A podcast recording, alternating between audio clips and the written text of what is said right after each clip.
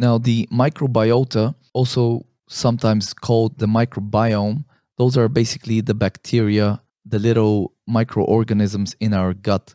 We can call them the gut bugs, you know, just for a simple little term to, to use.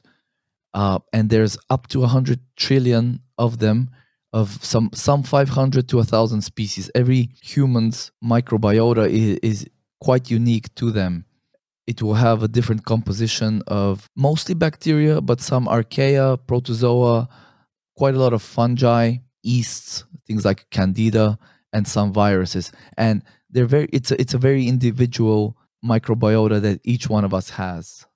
So various things will influence the composition of a child's microbiota.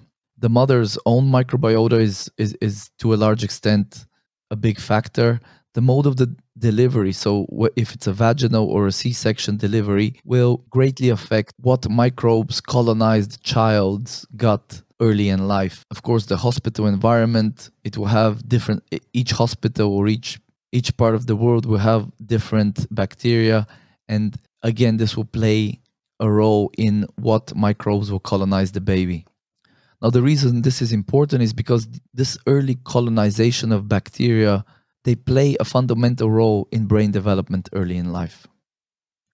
It's important to understand that the microbiota of a, of a child is quite dynamic early in, in, in, in their life, and many factors can influence and alter its composition. So, the diet, uh, sleep, stressors, medications, toxins in the environment, all of these things will alter and shape the microbiota of the child.